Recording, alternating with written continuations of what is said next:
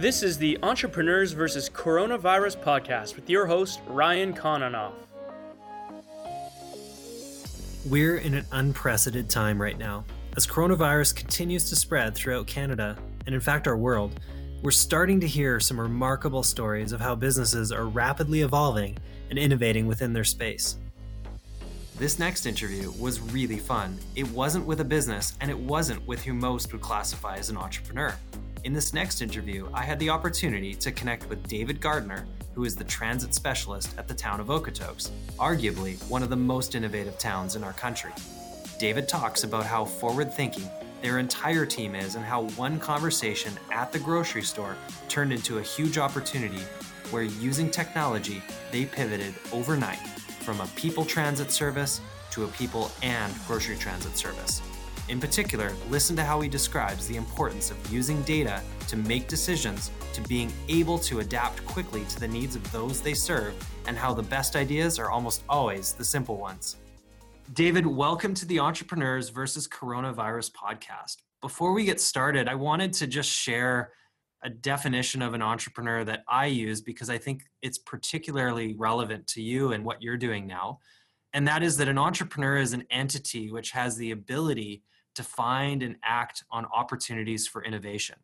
And when I heard about what you were doing in the town of Okotoks, I knew this was a story we had to share. So thanks for coming on today. Well, thank you for the opportunity. It's uh, great to chat about something that we're having some fun with and uh, some good results. So, for, for those that aren't familiar with the town of Okotoks, maybe tell us a little bit about the town and, and in particular, maybe what makes it such an innovative place. Yeah, sure. So the uh, the town of Okotoks is uh, situated just south of Calgary, roughly 30 kilometers south of Calgary, depending on where you start the measure. And there's a population of about 29,000 people. Now, I'm fairly new to the town of Okotoks, so I can't tell you a lot of the history of the town. I've only been with the town of Okotoks since the middle of last year.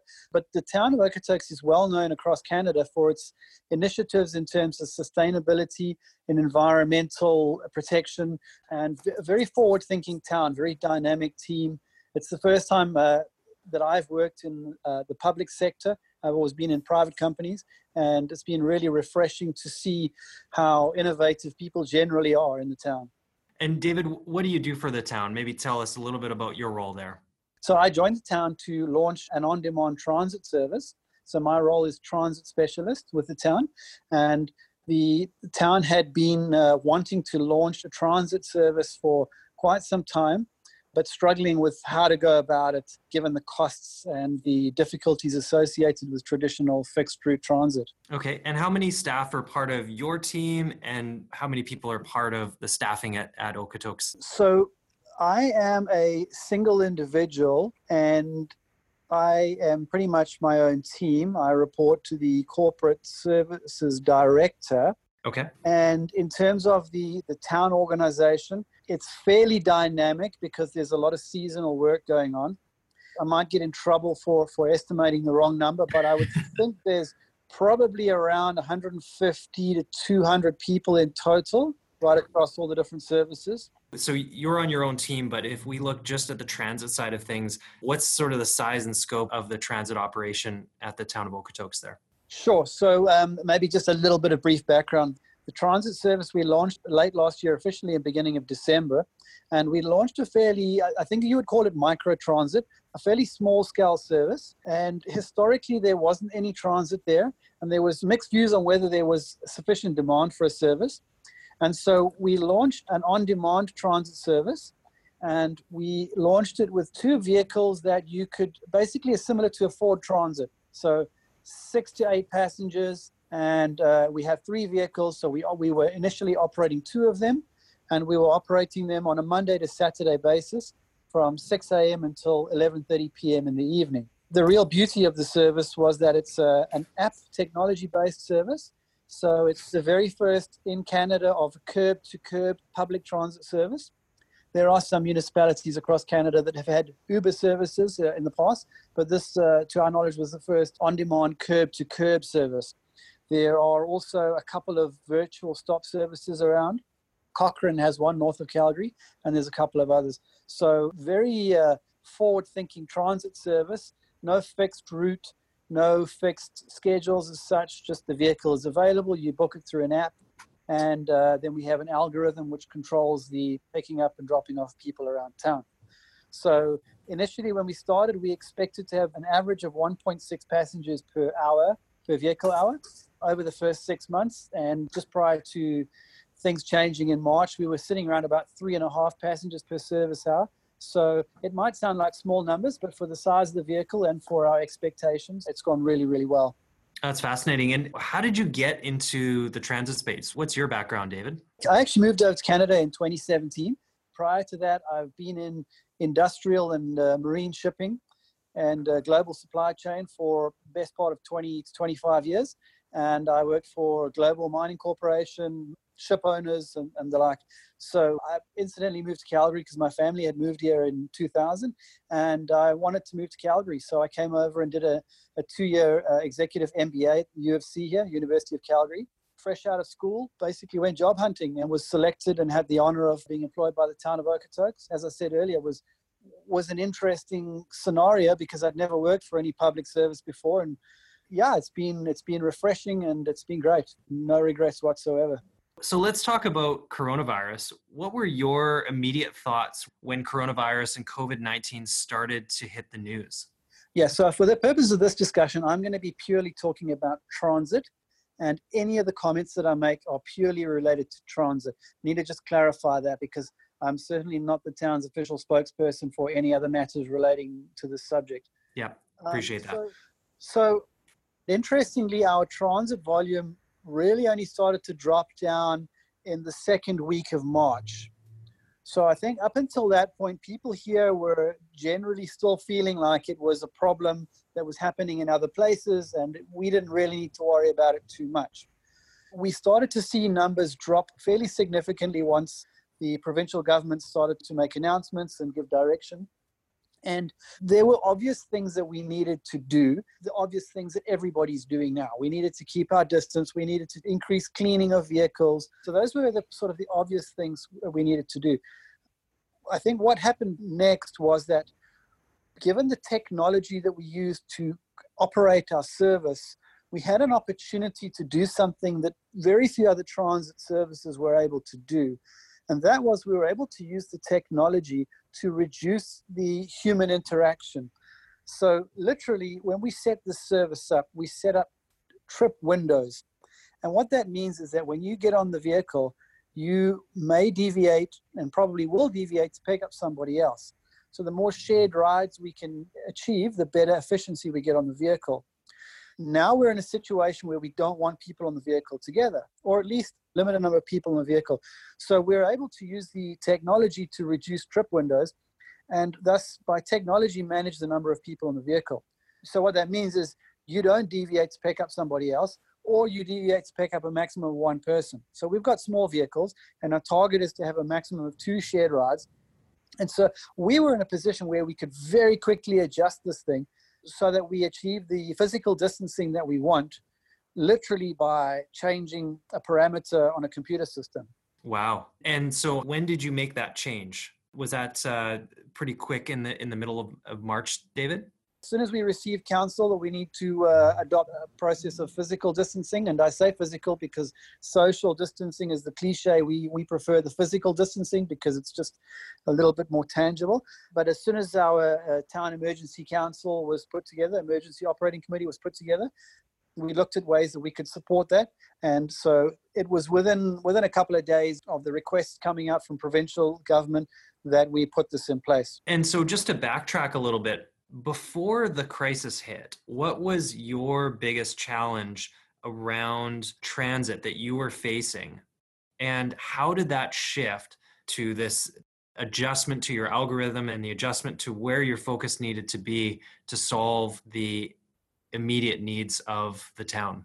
Uh, I was very fortunate during my MBA to do a an entrepreneurial specialization as well as my finance specialization. And so it's the same problem everybody has with a business. Well, if it's if it's that good problem, and that is scaling up. Our demand was higher than we had expected, and the demand was growing so quickly that we were experiencing a lot of failed rides. So the technology enables us to get data on exactly how many people searched for rides that couldn't get them, at what times of day, what days of week, and so yeah, we had a scaling issue, a limited supply of vehicles in the short term. We had a limited number of drivers, so we couldn't equip the third vehicle with drivers. And we also had to ensure that we weren't scaling up too quickly and supplying additional uh, vehicles to meet demand that was driven by winter. One of our concerns was that we had some really cold weather here in uh, mid January, and demand spiked drastically because you, you suddenly had not essential users wanting to use transit. You also had people that didn't want to clean their car windscreen or people's vehicles who'd broken down or, you know, they wouldn't start because it was so cold. So it was about having no demand history. Is this demand realistic? Is it seasonal? Is it just going to disappear on us? So that was a real challenge. Fortunately, I'm able to download massive sets of data, analyze them simply through Excel pivot tables just to look at the trends.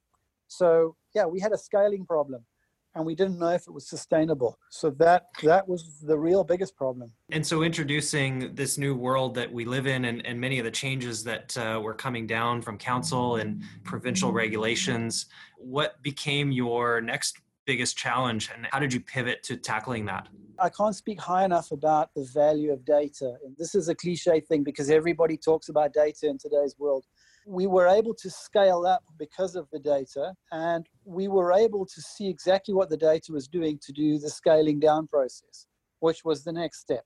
How do we maintain a service whilst not weighing, wasting taxpayers money but also ensuring that we keep the physical distancing we maintain the the health integrity and the safety of our passengers and drivers? So you know i'd like to i'd like to tell you that this was a really complex process but it wasn't as I alluded to a little bit earlier, because we could see the exact number of users every day at what times of day, where they were going, we could straight away identify what sorts of people were using the vehicle because we don't collect data on the demographics of our users. We only require them to have a user account, which is a user email or a phone, but we don't have any other data for obvious uh, uh, uh privacy protection reasons. But what we are able to do is to see where people are coming from and going to. And so this gave us a good idea to see the users that were using the transit, are they using it to go to pubs and restaurants, or are they using it to go to places of work, essential services, groceries, and so forth? And so that gave us the confidence to scale down the service, reduce one vehicle. We haven't changed our service hours at all. We just play with a little bit of the vehicle supply. And as I mentioned, we adjust the trip windows so that people can get on the transit having comfort that at most there's probably going to be one or two other people on the vehicle. You hit on something there when you talked about essential services and grocery. And as I understand it, that is another interesting element to how you've been leveraging this transit on demand transit service in Okotoks. Can you talk a little bit about the grocery component and how that partnership came to be? Absolutely, yeah. So, and I think this is possibly we're getting to the point where where you heard about Okotoks Transit and what we've been doing here.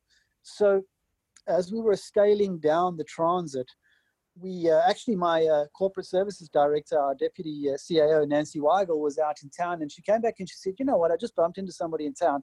And this person had no option but to go and get groceries. They were confident that they didn't have any specific symptoms of coronavirus, but they had to go somewhere. They needed their kids and their husband. One of them had to drive the car, one of them had to do the shopping, and they couldn't leave the kids at home. And we talked about it and we just thought, you know what, there's an opportunity here. And initially, the first idea was perhaps we could just help a few people who were returning from travel and needed to self isolate. Was there perhaps a possibility there? So I then went out and went around to different grocery stores around town and discovered that for those stores that were set up to do online or phone in delivery orders, there was a huge demand. And this demand had been there already prior to the, the COVID 19 changes, but it was certainly peaking. And so we kind of spent a few, I spent a few days looking at it and trying to figure out how this would work. Would we use the technology? What could we do? And again, it, it, it might sound really complex, but I think most of the, the, the really good solutions in life are often simple ones. And it was just a case of we have a vehicle, we have drivers, we have a system in place for a payment.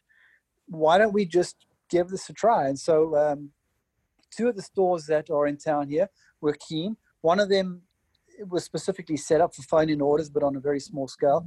And we literally said, let's get this going, let's give it a try. And so on day one, I went with the driver.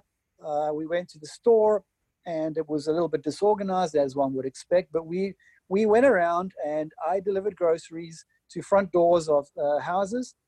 The store would give us a list of the the orders where they needed to go to in town the drivers we have are already very familiar with the town, such that they don't even need an app to, to go where they're going. And we would drop the groceries at the front door, knock on the door, and just retreat a few meters. And it was it was a great experience. Pretty much every door we knocked on that day, and I think we did 24 or 25 deliveries that first day. Almost every single one was a senior, which are exactly the people that we really want to help. Not that we don't want to help anybody else, but they're in the vulnerable population. And people were so appreciative. And by the end of that day, we knew we had something, something that we could play with here. And we're on now day 16 of the service, and we're approaching 500 deliveries in, in Okotoks. Wow. And my understanding is you're still doing, uh, you're still offering transit services to your people. What ratio of, of rider versus grocery delivery are you currently seeing? It's probably worth noting that we are operating the grocery transit completely separately to the passenger transit. Our core business, in terms of my my role, is the passenger transit. You know that is the the business model. The grocery transit we're operating with a separate vehicle, and so uh, basically right now over the first 16 17 days we're averaging three deliveries per hour on groceries and on passengers, we're averaging round about 1.2 to 1.5. Those numbers are very low because of the objectives of the physical distancing. So if you if you consider what we're doing with the groceries in terms of where we were going with the, the passenger transit prior to March, we're being every bit as efficient and successful as we could have hoped to be with the passenger transit. It's just that we're now transporting groceries instead of people. That's remarkable. I mean, if you look at the data, as you alluded to, you're essentially doing the same amount of trips per hour as you were prior to this incident. And your rider numbers are just slightly lower than your original launch projections when you rolled this out at the beginning of the year, if my numbers are correct here. Yeah, exactly. You're 100% correct. And I think I have to I have to make mention of one person here as well. When we started this grocery transit, we expected that we we, we would need an additional person to, to assist with the transport of groceries, especially into condos and places like that. We have a whole team of really great drivers, so I don't want to discount any of their efforts. But I do want to mention a gentleman by the name of Tom, who actually went home and over a weekend devised his own little grocery pull cart so that he could just move these groceries in and out uh, more efficiently to the condos and keep our additional labor costs down. So, um, yeah, that's, big shout that's out great. to Tom. I, I want him to hear this and I want him to be appreciated. so, this idea, again, really simple idea. And, and, as you mentioned, generally in life, it's the simple ideas that, that are the great ones. Was there any challenges getting buy in from the team, or was everyone just immediately on board with moving forward with this? we're obviously in a situation where our operations and our actions, I would say, are directed by our emergency operating committee. So it was mm. important in terms of that that we share this information through them and that any decision that was implemented is aligned with our town strategy to best manage the town through these challenging times. But I'm pleased to say that, that the idea was instantly supported we did need to clarify and make sure how we're handling the groceries, you know, a couple of the health aspects of it. So there was a little bit of discussion that needed to take place just to make sure that we're, we're all aligned. But the, the support has been overwhelming. The whole council have been in support of this initiative. And um, it's been great to be a part of it. And I think it's important to mention that this is one of of many, many fantastic initiatives that the town of Okotoks staff and management have come up with over the past few weeks. Incidentally, tonight there's going to be a live musical and uh, theatre performance by some residents that is going to be shared. So there's just a whole bunch of things that people are doing. Um, what I'm doing is just is one small part in it. And when you rolled this out, what were some of the challenges that uh, that you faced? You mentioned you're on day 16 now. I'm sure you've had an opportunity to improve the processes related to, to this, but what are some of the original or initial challenges that you faced when initially rolling this out, and uh, and how did you solve those? I guess a little bit of my marine shipping background comes into play here because I used to uh, turn ships around that were costing thirty to forty thousand dollars a day, and you know where the where the uh, the bottlenecks are in any logistics system, and that's really what this was. So it was a case of working very closely with the store to get the loading processes ironed out, to make sure that the sequence of orders are uh, provided clearly to our drivers, to make sure that the vehicle arrives when there's orders ready. The loading process is, I would say, the most time consuming process and that's because you're dealing with a store that has already a lot of pressures in terms of restocking shelves, people not wanting to be in the shop for too long, the social distancing in the store. So it was, I think, the, the, the biggest challenge was to get that ironed out and to get assist with the store's staff who are going to take this role on to um, just get the logistics ironed out as to how that was going to work. Once the vehicle is loaded and the driver has a list of places to go to, it's straightforward. You're out there, you get the orders done, get them delivered. There's not a lot really to do there. It's, it's more about just getting the process sorted out to get the efficiency up. The uh, the payment systems, as I mentioned, were already in place. So you know we had the vehicles, we had the drivers, we had the payment systems. These are, are things that if you were starting a new business would be a huge amount of time and energy to set up. Uh, we had that in place already, so it, it was pretty straightforward. And do you see this as something that will continue on beyond this crisis? Do you see, do you see grocery delivery in your future, or do you see this as a bit of a stopgap for providing value, in, enabling you to keep those vehicles on the road, and uh, ultimately supporting the community at this time? Yeah, I think you as an entrepreneur would, would agree that you have to stick to your core business. You cannot be all things to everybody and our core business is passenger transit.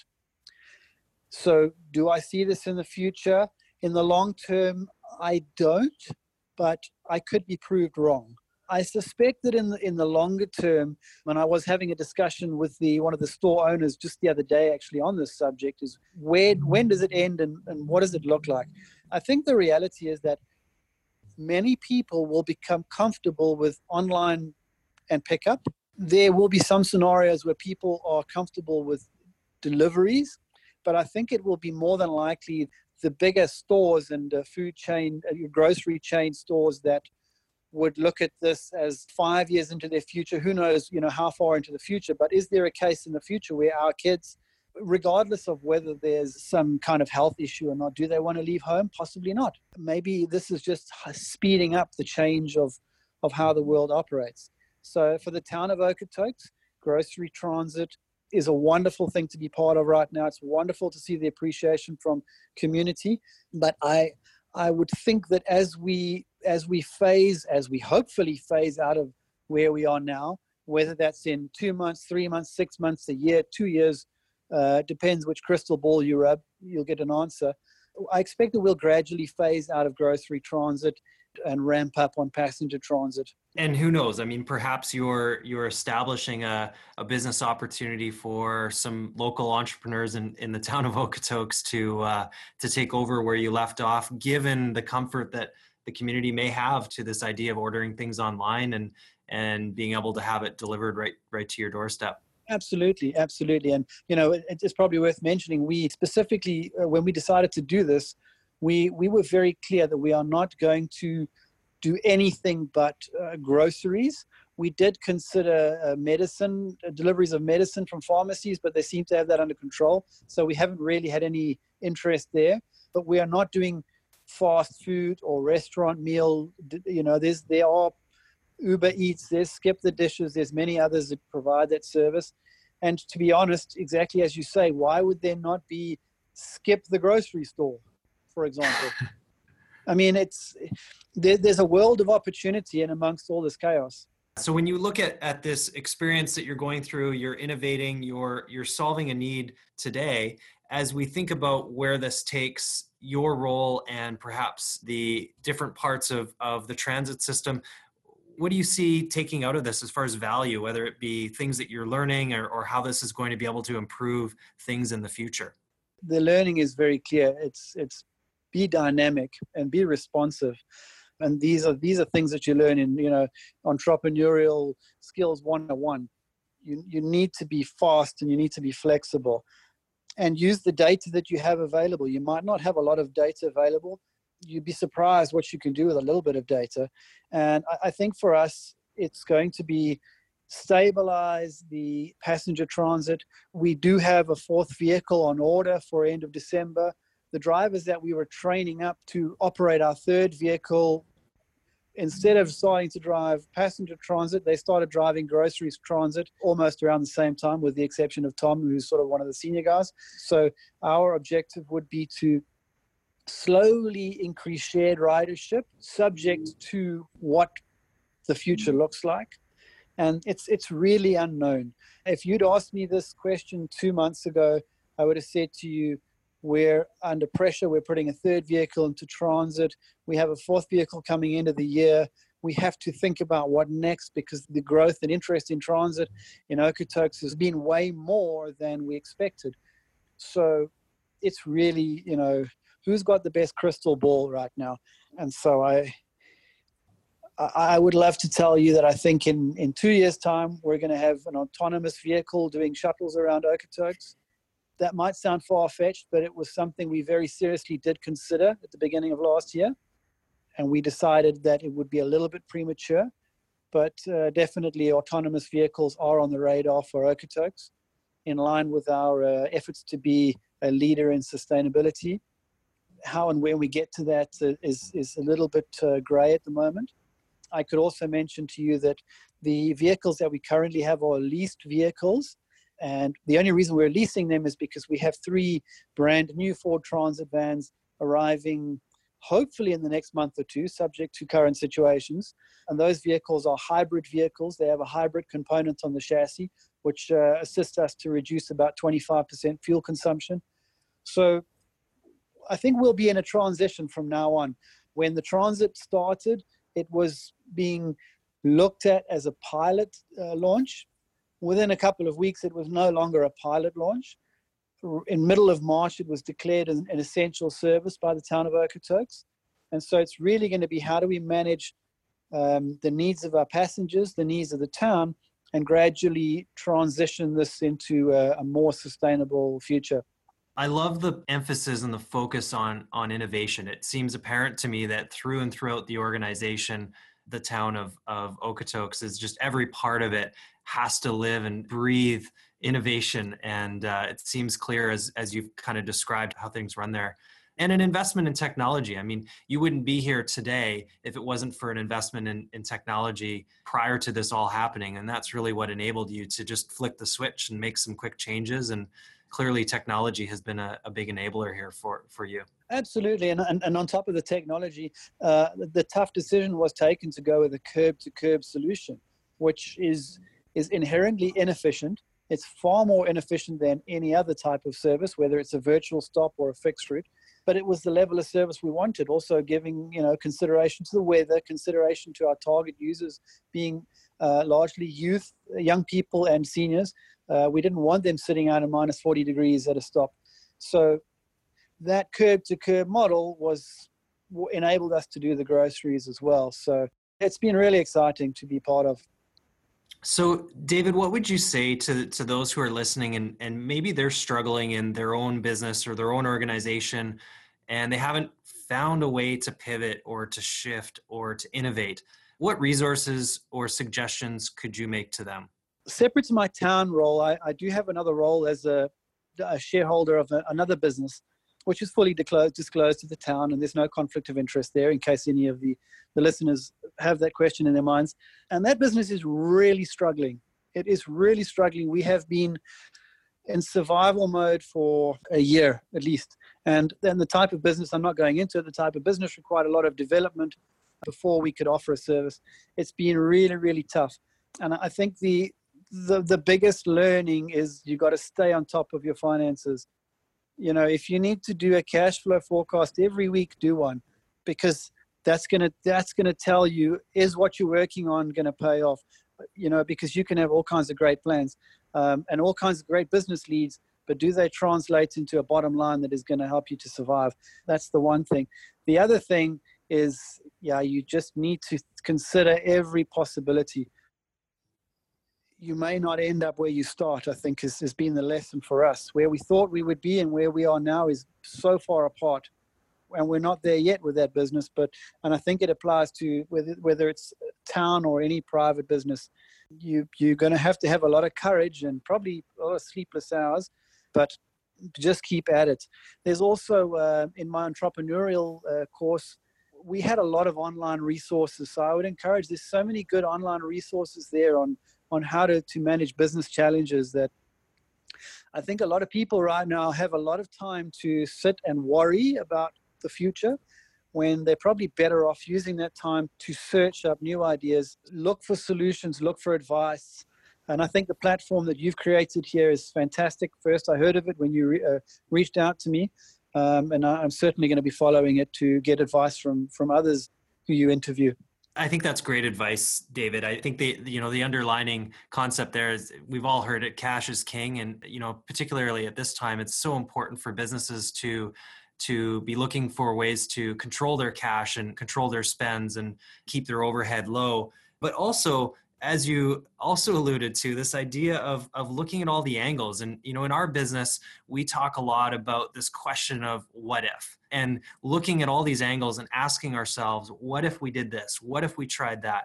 And being willing to take that risk. And as you also said now is a great time to be investing in exploring different ideas in trying things out. And failure is okay as long as you can quickly pivot and quickly you know get yourself back up and, and try something else. So i think those are all great uh, suggestions and, and appreciate you for for for making those. David thank you for being on the show. What's a, the best way for people to reach out to you if they want to connect and they want to learn more about some of the innovations and the transit program that you're a part of? So in terms of the the, the town of Okotoks, the transit website is okotokstransit.ca, O K O T O K S, transit.ca. And if anyone uh, wants to uh, communicate that way, we do have a contact form on the transit website. And um, in terms of uh, reaching out to me for that, I think that would be appropriate. Great. And David, can can people connect with you on LinkedIn or or best through the transit website? Sure. Yeah, I do have a LinkedIn profile. Um, I'm probably not as active as I should be on there, but it's David Gardner One. David, thanks for joining us today. It's a pleasure, and uh, thanks for the opportunity. And I hope that uh, something I've had to say is of use. I'm sure a lot of uh, it is cliche. We've heard it all before, and uh, we just got to do it. Well, so many things in life are the simple things. You've mentioned it a few times, and sometimes we just need to hear them from someone else's perspective. So I really appreciate you for sharing uh, sharing your story, and it's a fascinating uh, journey from shuffling people around a town to shuffling groceries. So thank you. Thanks very much. Thanks for listening to the Entrepreneurs vs. Coronavirus podcast with your host, Ryan Kononoff. For complete show notes and additional information, visit clearbridge.ca slash podcast. Ryan is the founder of Clearbridge Business Solutions. To find out how investing in technology can help your business, especially during uncertain economic times, visit lifewithclearbridge.ca. Connect with Ryan on LinkedIn or on Twitter at Ryan Kononoff. That's R Y A N K O N O N O F F. Thanks for listening.